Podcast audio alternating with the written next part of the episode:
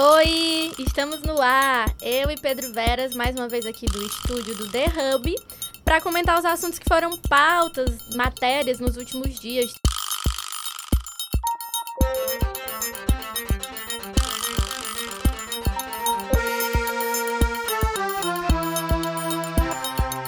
Tudo bem, Pedro? Tudo ótimo, Luana Lia. Eu já começo, como sempre, agradecendo a todo mundo que nos escuta e que envia suas sugestões de temas, suas críticas, seus elogios pelas redes sociais. E nós vamos falar sobre o que hoje? Hoje a gente abre falando da polêmica que envolveu um dos maiores eventos literários do Nordeste, o Salip, Salão do Livro do Piauí, é, que chega agora à sua vigésima edição e divulgou na programação deste ano um painel que causou revolta na internet. Vamos falar um pouco também da PEC 206, que propõe cobrar mensalidade em universidades públicas, mas teve a votação adiada depois da mobilização estudantil. E tem mais política. Pedro Veras vai explicar para a gente o que são as emendas impositivas e por que, que boa parte delas aqui no Piauí vem sendo destinada pelos parlamentares para asfalto, né, Pedro? E calçamento. É isso aí. Bom, o Salip, que é o Salão do Livro do Piauí, é, esse ano vai acontecer do dia 3 a 12 de junho e já começou a divulgar a programação na internet, né? E uma das atrações do Seminário Língua Viva, que acontece dentro do, do Salip, é, deu o que falar aí nas redes sociais, né? O Twitter, Instagram ficou empolvorosa com o fato do ex-juiz e autor de obras. Eu já não gosto de ex-juiz, né? O último ex-juiz do Brasil causou muito prejuízo. Ex-juiz virou uma coisa meio ex-BBB, né? E autor de obras é como tem na bio dele, ele se descreve assim.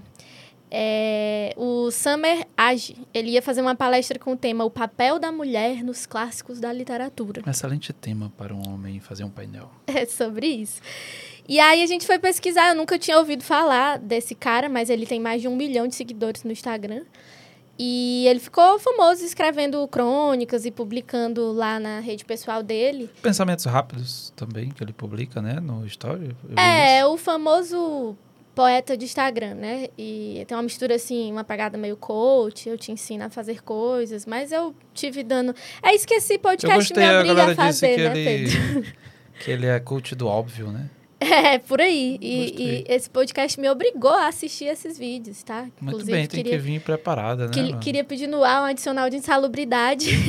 é um conteúdo, assim, né? claro, não é, eu não sou o público dele, Ainda mas bem. Mas o que, o que no currículo, o que chamou a atenção também é que as críticas das mulheres na internet, né? Mulheres essas que formam o público e também já formaram a organização do Salip, também já foram nome de algumas edições. Elas criticaram muito o fato do dele não ter no currículo profissional nada que justifique é, ele ministrar uma palestra assim, né? Ele proferir uma palestra assim. Ele não tem nenhuma produção sobre participação feminina na literatura. Isso gerou revolta entre as mulheres e puxou uma discussão que já vinha acontecendo na, na cidade de, do fato de faltar diversidade no Salip, né? É, Luana, sobra falta de diversidade e sobra crítica aí. Inclusive, quando eu vi o anúncio do Sam, eu não entendi muito bem o que ele faria num, num salão de debate literário, num salão literário, porque já tinha visto, por conta do crescimento que ele teve na, lá no Instagram e depois o fato de ele ter largado a magistratura aí para ficar só com, com esse trabalho que ele faz, isso teve uma, uma certa repercussão na imprensa e eu tinha visto isso. E aí, quando surgiu o tema dele no, no Salip, eu fiquei bem impressionado, assim, negativamente. Primeiro de o Salip estar tá trazendo alguém né, com, essa, com esse currículo e alguém que, no meu entender, é fora um pouco do, do que se espera de um bom debate literário. É, e ainda falando né, sobre o papel da mulher nos clássicos da literatura. Acho que a gente vive um momento político que já é complicado o suficiente, né? com relação à diminuição dos espaços femininos, com relação às, às opiniões dos, do, do governo federal e as ações do governo federal sobre isso. E aí você pautar um tema desse na boca de um homem e, como você diz, com um currículo que não justifica isso, achei uma coisa bem complicada do Salip. Até coloquei no Twitter, fiz um Twitter que um tweet que deu bastante repercussão e muita gente comentando. Claro, acredito que uns dois ou três comentários no sentido de que ele pode falar sobre qualquer coisa e qualquer um pode falar sobre qualquer coisa. E a questão não aqui não é essa. Exato. Cada um pode falar sobre qualquer coisa, né? Mas é, de, num salão de debate literário, como é que você, por exemplo, você é mulher, como é que você sente é, diante disso? Isso é que é, que é o válido. As pessoas confundem muito essa, esse conceito de lugar de fala, né? É, todo mundo, ah, quer dizer que um homem não pode mais falar? Não, ele pode falar todo mundo, como você falou, todo mundo pode falar sobre todo mundo. A questão é o lugar social que ele ocupa para falar sobre isso. Né? Quando você fala de lugar de fala, não é uma censura sobre quem deve ou não falar, mas que essa pessoa vai falar de um lugar muito específico, que é o lugar dele de homem branco e de escritor de Instagram, né? Não diminuindo o que ele faz, porque eu também sou contra esse elitismo da literatura. O Salip já tem um tempo que flerta com, com isso de trazer nomes famosinhos, né? Aconteceu quando trouxe a Jojo e traz e tenta se aproximar e faz sentido, né? Um evento de de duas décadas, que tenta também é, atualizar o público, chamar a atenção de uma galera mais jovem. Mas já tem um tempo também que tem essa crítica é, dessa falta de diversidade. Assim. Eu acho que, com certeza, de cabeça a gente poderia listar 10 ou mais mulheres daqui, inclusive, que são capacitadas de falar sobre o tema, que pesquisam, que estudam na área. E acho muito perigoso em tempos de negacionismo, de desinformação, a gente não tomar cuidado com autoridades para ocuparem esses espaços. E né? até mesmo se a questão era trazer alguém famoso que conseguisse trazer público, também tem outras pessoas, né?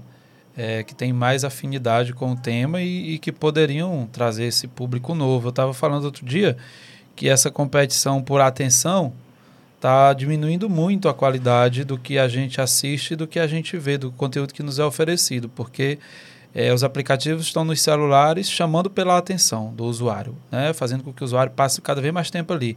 A TV, que também é uma tela, entrou na briga e diminuiu muito também a qualidade do conteúdo que já não era boa para chamar a atenção das pessoas, para que as pessoas passem mais tempo na frente da TV. E agora a gente tem os eventos entrando nessa mesma linha, tirando as pessoas que estão lá dentro da tela, dos aplicativos e trazendo para os eventos para conseguir a atenção das pessoas. E esse movimento por atenção, no meu, no meu sentir, está diminuindo muito a qualidade do conteúdo que é oferecido, tanto nas telas e agora também no mundo físico, né? Quando você tira da tela aquela pessoa e traz para um evento como o Salip.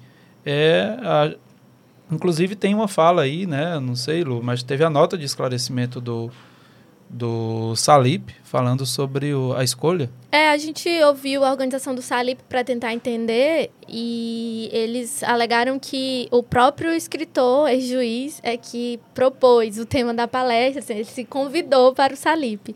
O que é um jeito também um pouco educado do Salip se esquivar um pouco dessa curadoria, né? De dizer, ah, ele, ele que disse que queria vir falar, eu deixei, qualquer um pode vir falar aqui sobre o que quiser. É um pouco por aí. E a gente tem um áudio aqui da, da Dani Marques, que ela é escritora e mediadora também de alguns clubes de leitura feminista na cidade. Ela falou com a gente também sobre sobre essa falta de critério, né, da escolha do palestrante. Vamos ouvir.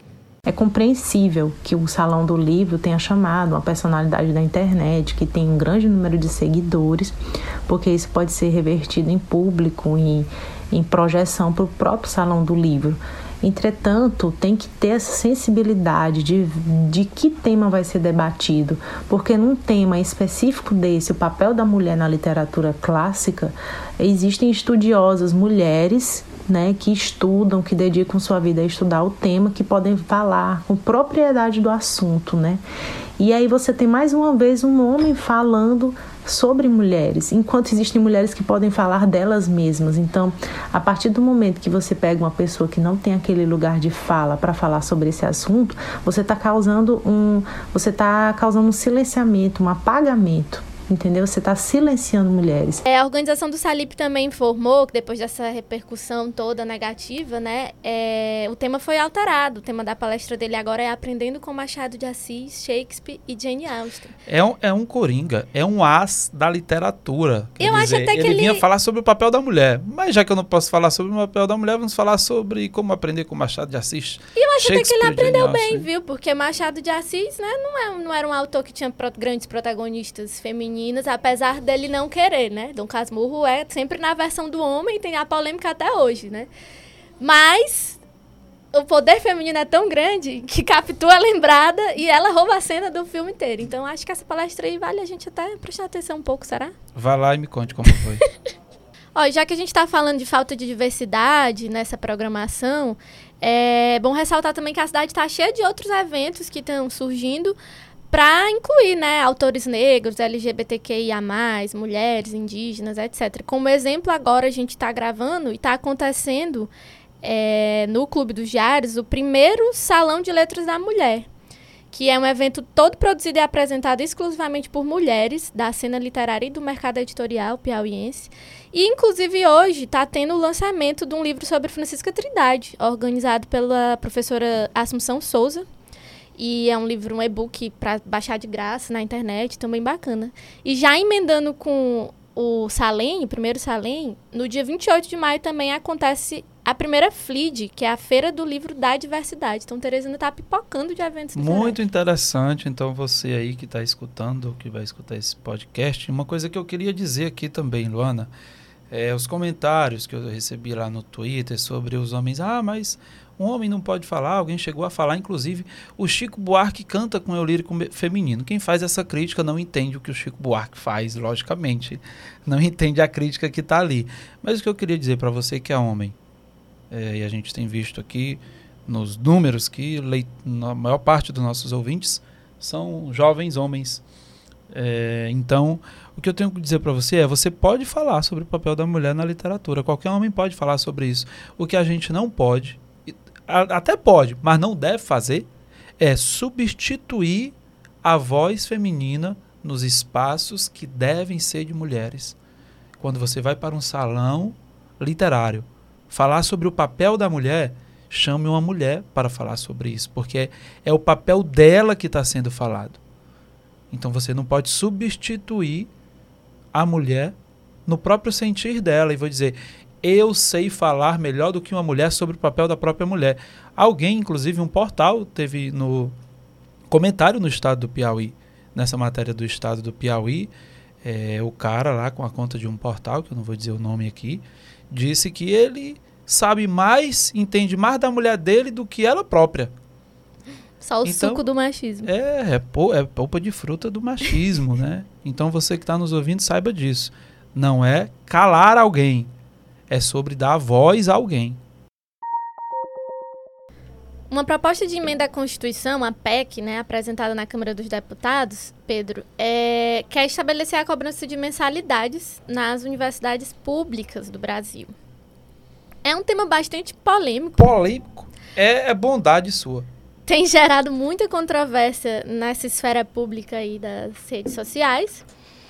Essa semana o tema entrou na pauta da Comissão de Constituição e Justiça, CCJ, é, que é a primeira fase de tramitação, mas não foi debatida.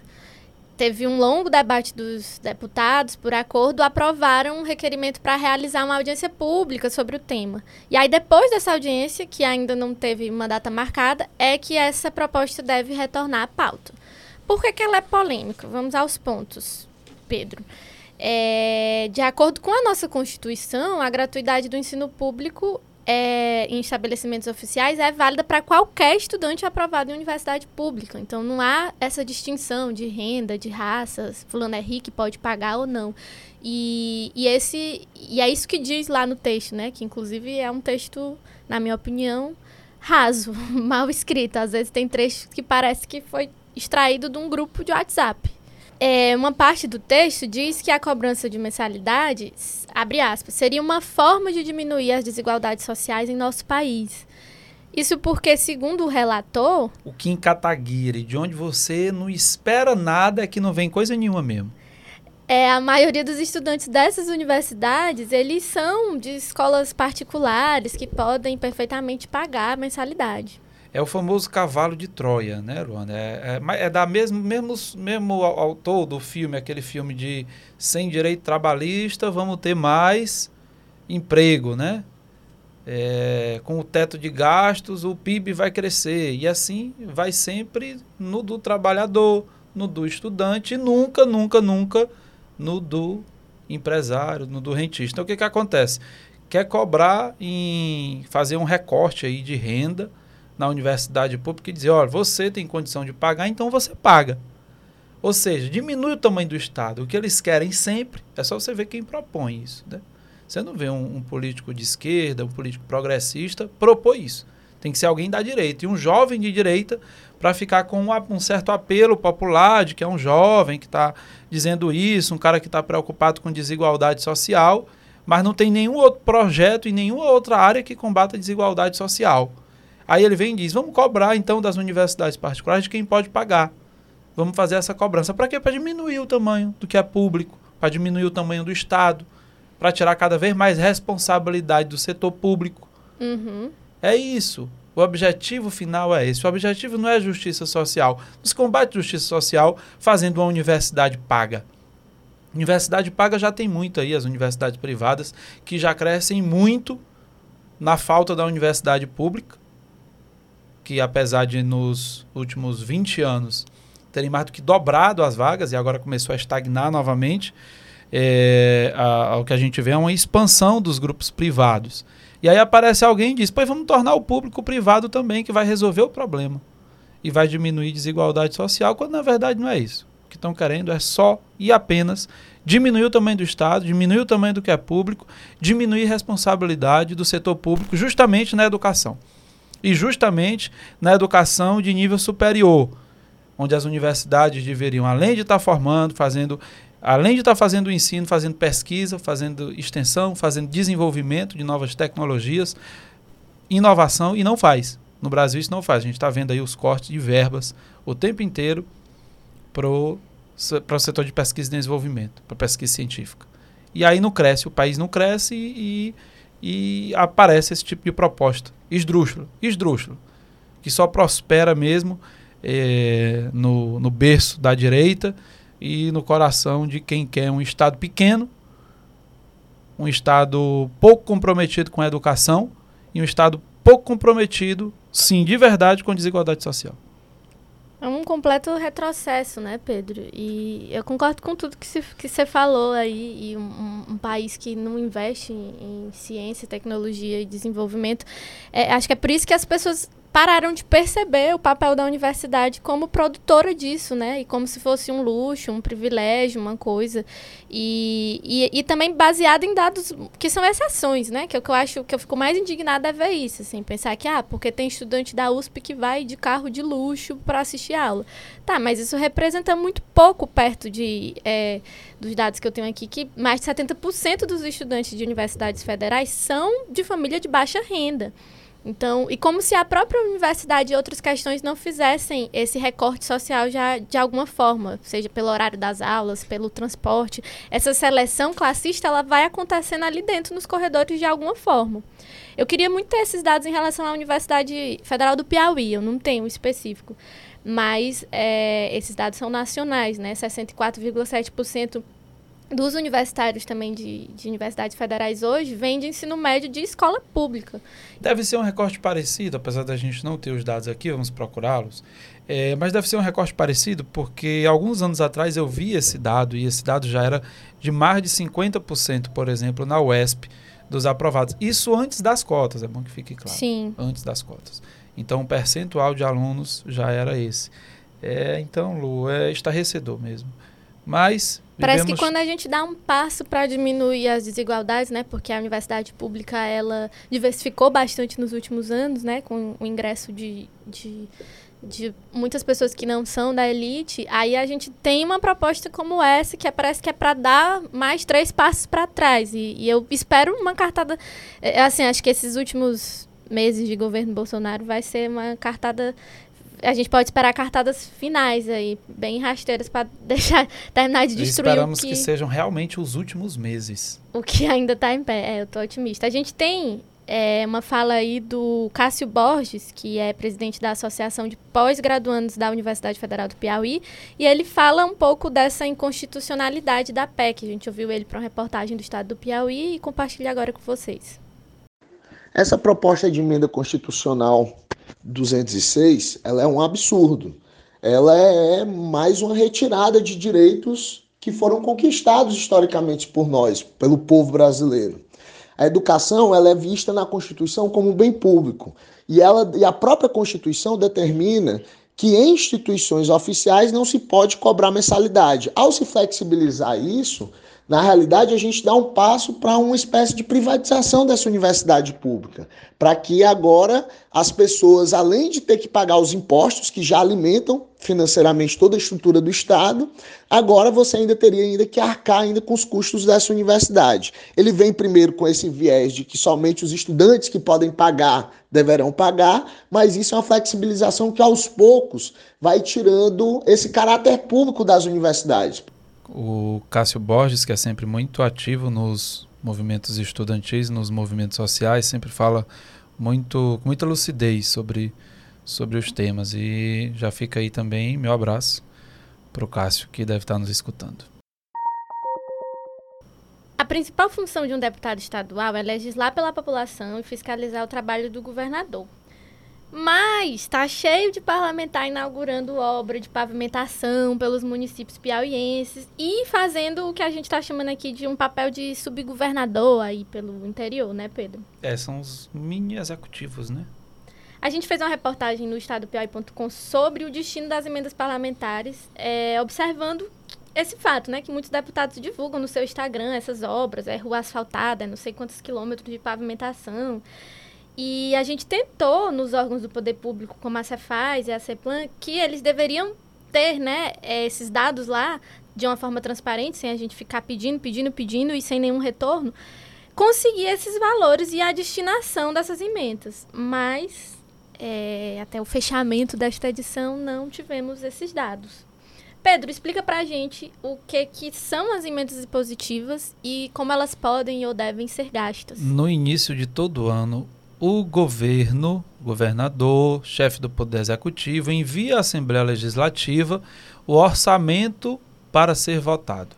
Então, o governo, que é quem executa o orçamento, envia a proposta de orçamento, ela é debatida na Assembleia Legislativa é, para que o governo execute tudo que for aprovado lá. O que, que acontece? Os 30 deputados, cada deputado tem direito a colocar uma emenda chamada de impositiva, porque o governo é obrigado a realizá-la no orçamento uhum. do Estado. E cada deputado pode destinar esse recurso, salvo engano, 1 milhão e 800 mil para cada deputado por ano, pode destinar esse recurso para o que ele quiser, né? Saúde, educação, obra, ele pode fazer o que ele quiser com esse recurso. O que a gente vem vendo é que existe um forte direcionamento desses recursos para pavimentação asfáltica e calçamento, né? pavimentação poliédrica, além também de um grande recurso para a realização de festas e eventos que é no é interior do estado. De cultura, né? Que é o que eles chamam de, de eventos culturais. É, e o que acontece, Lu? A gente vê que a maior, a maior parte da atividade do que os deputados colocam nas redes sociais, que eles divulgam, é justamente essas atividades que são essencialmente do executivo. Uhum. São essencialmente do governo, das secretarias, que é a realização de obras e desse tipo, de asfalto, calçamento. E meio que deixando de lado o principal papel do, do, do deputado, da deputada, que seria legislar, colocar leis que pudessem trazer melhorias para a vida dos piauienses e começam a ficar ali, cada deputado preocupado apenas em realizar pequenas obras dentro da, da sua base eleitoral. Isso é importante? É sim, é importante. Só que acaba desvirtuando um papel que deveria, deveria ser do executivo. Porque à medida que o executivo deixa para os deputados, para a Assembleia, a, a missão de definir onde essas obras serão feitas, você perde a, o critério, que poderia ser número de habitantes, poderia ser a, os indicadores de desenvolvimento humano de uma região ou de outra, e passa a ser apenas o critério político das bases e das lideranças políticas destes deputados e deputadas. Veja, a crítica que eu faço não é por, pelo critério político, é de deixar este critério político acima de outros critérios que deveriam ser usados. Quer dizer, hoje, é, quando você vê deputado inaugurando obra de asfalto e calçamento dentro de cidades, qual é o critério utilizado para que o Estado do Piauí defina? Dentro do bolo total de recursos que ele tem disponíveis para isso, onde serão aplicados esses recursos? Comunidades que são desinteressantes para deputados e deputadas receberão calçamento e asfalto uhum. na sua comunidade? Ou só receberá calçamento e asfalto na sua comunidade é as comunidades que forem de interesse eleitoral dos deputados. Essa é a questão. É subverter outros critérios e usar esse critério. A gente tentou os dados, infelizmente não conseguimos, né? Não conseguimos. Alguma outra informação a gente conseguiu, Lu? Foi feito algum levantamento? É, a Juliana Andrade, nossa repórter, ela, na reportagem ela cita um levantamento do TCE de 2019, era o mais recente que tinha, que apontava que entre 2017 e 2019, mais da metade das emendas impositivas no Piauí, essas que você explicava, elas foram destinadas exatamente a esse segmento de cultura, né? Que são essas festas, festejos, aniversário da cidade, etc. E são destinadas a essa contratação de artistas, né? De bandas, e aí tá dando essa polêmica toda também, não só no Piauí, mas tá rolando aí no Twitter também sobre os sertanejos e as contratações de artistas com essas verbas. Bom, então é isso. A gente vai tentar conseguir, vai continuar tentando conseguir os dados para a gente fazer esse levantamento, né?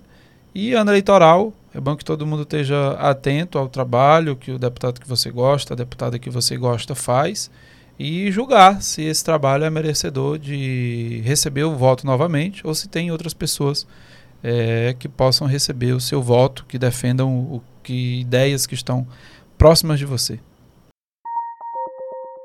A gente fica por aqui, fim do episódio 9. Já são 9, passa rápido, hein, Luana? Pedro, muito bom debater contigo sempre. Melhor ainda é estar aqui com você. Vale lembrar que os temas que a gente discutiu hoje, é, você encontra com mais detalhes e menos opinião. E menos opinião, menos comentário, né? Lá no site, Luana. O estado do Piauí.com. Obrigado a você que nos escuta nesses nove episódios. Se chegou agora, escute os anteriores que estão muito bons também. E mande seu comentário nas redes sociais, minha da Lona Lia, do site, para que a gente interaja mais e traga o seu comentário e a sua opinião ou sua sugestão nos próximos episódios. Inclusive, teremos novidades após o décimo, não é isso? Vamos partir para uma outra temporada. Muito que bem. Até a próxima. Fui. O Estado de Coisas tem roteiro e pesquisa de Juliana Andrade, Pedro Veras e Luana Sena na locução e Diego Saraiva na edição e mixagem.